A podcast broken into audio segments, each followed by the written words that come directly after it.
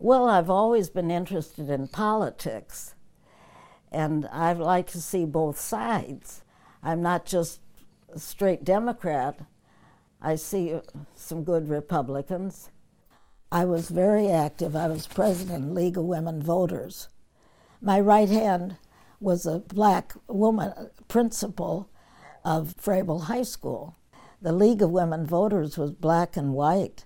The woman that was president of the Hammond League of Women, Women Voters and I met. She, I can't think of her name anymore, but the Hammond League was a, uh, active too. So the two of us decided to have a candidates meeting for the uh, candidates to talk, and we wanted both parties. We weren't going to endorse either one.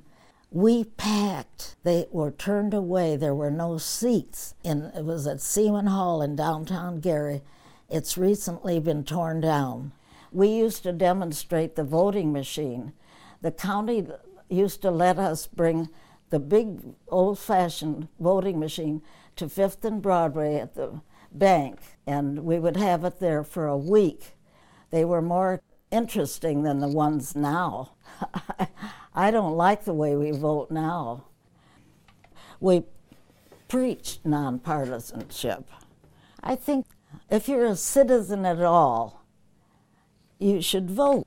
If you're not voting, that's as if that you don't want any voice in your own government. If you vote, you've voiced an opinion. I have a good friend, and she knows it too. I said, You have to vote. She said, Well, I'll think about it. There's no thinking about it. You have to vote. If you vote against me, okay, but vote. I said, If you don't vote, don't criticize.